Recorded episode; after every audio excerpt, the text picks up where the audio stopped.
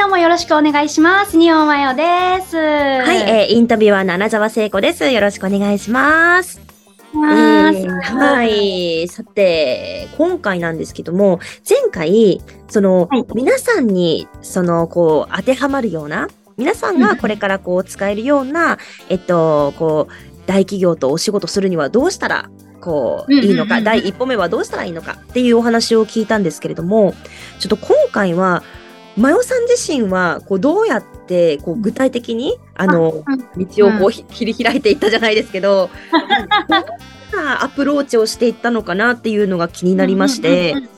そのやっぱすごいなと感じるわけですよ。なんかこういう提案をしたら通ってとか、あの最優先事項で取り掛かりますねっていうふうに言言ってくれてとか、なんか。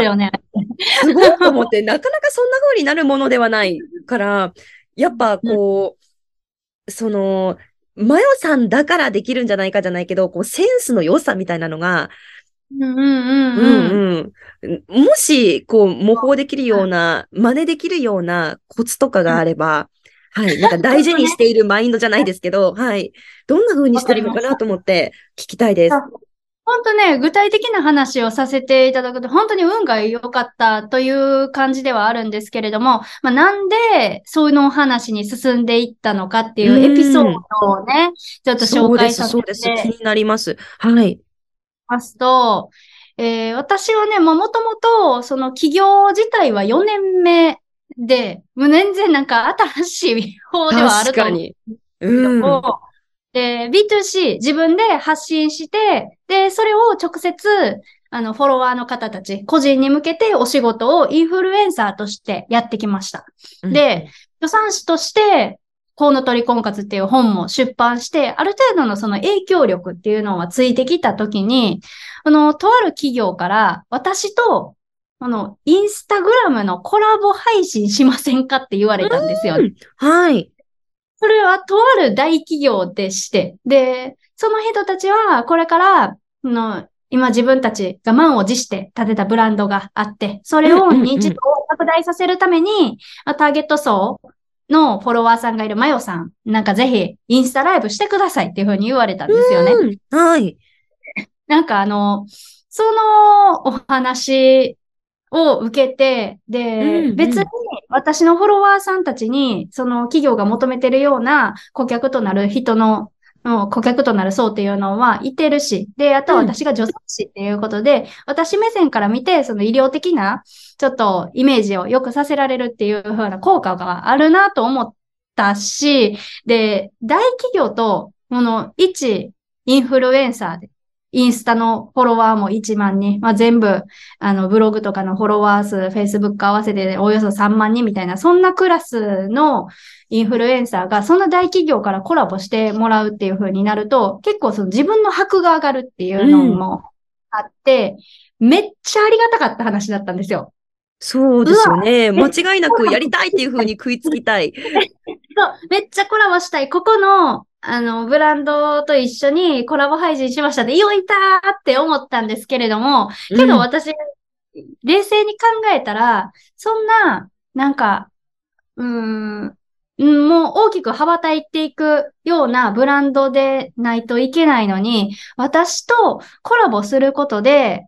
あの、マイナスイメージになるんじゃないかっていうのを、私はそのターゲット層の文化っていうのをよく理解してるつもりだったんですよね。あの、ほうほうほう30代の独身女性とか30代のあの、キャリア女性の文化っていうのをよく知っていたから、本当に羽ばたいていくような影響力を本当に持たせたいっていう風な大企業であれば、私と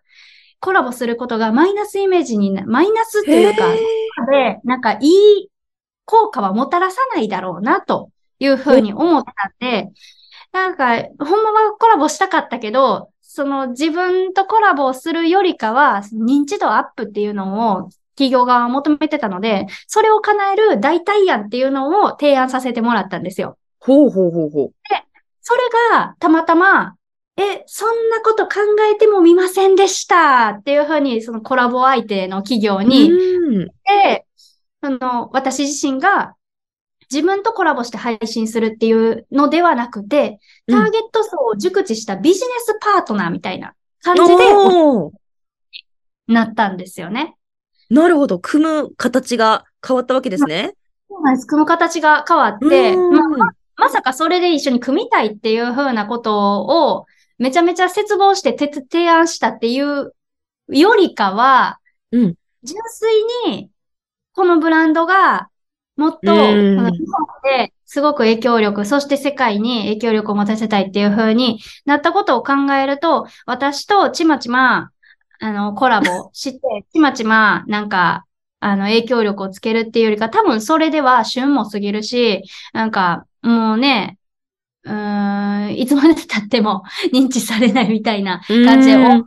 なと思ったんで、相手の得を完全に考えると、もっとこうした方がいいんじゃないかっていう案がね、なんか相手のうんうんうん考えることで湧いてきたっていうのがあります。うわー、なるほど。うん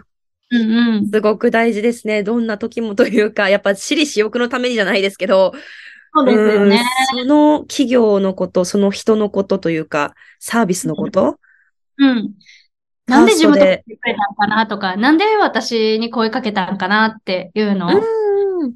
ね、本当にそこの部分に、まあ、感謝して、ね、うん相手の求めてるものっていうのをイメージすると、もっと自分はこうやって提案が、こういうことならできるよっていう風な新しい案を出すことができたって、そんな感じ。ね。なるほどです。いや、それは、組みたいわ。それは一緒に仕事したいわ。うんうんうん。なるほどです。私がもともと持ってたのが自分自身の影響力っていう風なところではなくって、自分自身がターゲット層の文化をよく理解していた。うん、からうん、うん、うんな、。そっちの能力の方を買われたっていう風な感じですよね。はいはいはい。なるほど、なるほど。わあ、知ることですね、ちゃんと。ね、うん、本当だうん、うん。からそうやって自分が、あの、企業に、企業から見ても、うーん、なんかその一緒に仕事をしていける相手だっていう風に見られたっていうのが、だからこれって、本当に女性起業家がコツコツ積み上げてきたスキル、確って。いうのはうんもっと世の中に広まっていいと思うし、うん全然、今の時点のもう私たちのレベルであったとしても、もっともっとその日本だったりとか世の中を変えていけるような存在になるなと。思いますうんうんうんはい。ありがとうございます。うわあ、めちゃくちゃ勉強になりました。いやーそう、こそこね、大事だわ、とか、あ、これを知らなきゃいけないわよね、確かに、みたいな。うんうんうんうん。なんかそこをすっ飛ばしているからこそ、なんか空回りとかなかなかこう、こうお声がかからないみたいな、うん、なんかそういうふうにもこうなってしまうのかもしれない、こう大切な見落としてはいけない部分があるなというふうに思いました。うんはいうんうん。そうですね。ありがとうございます。はい。もう毎回毎回ためになる、はっとこ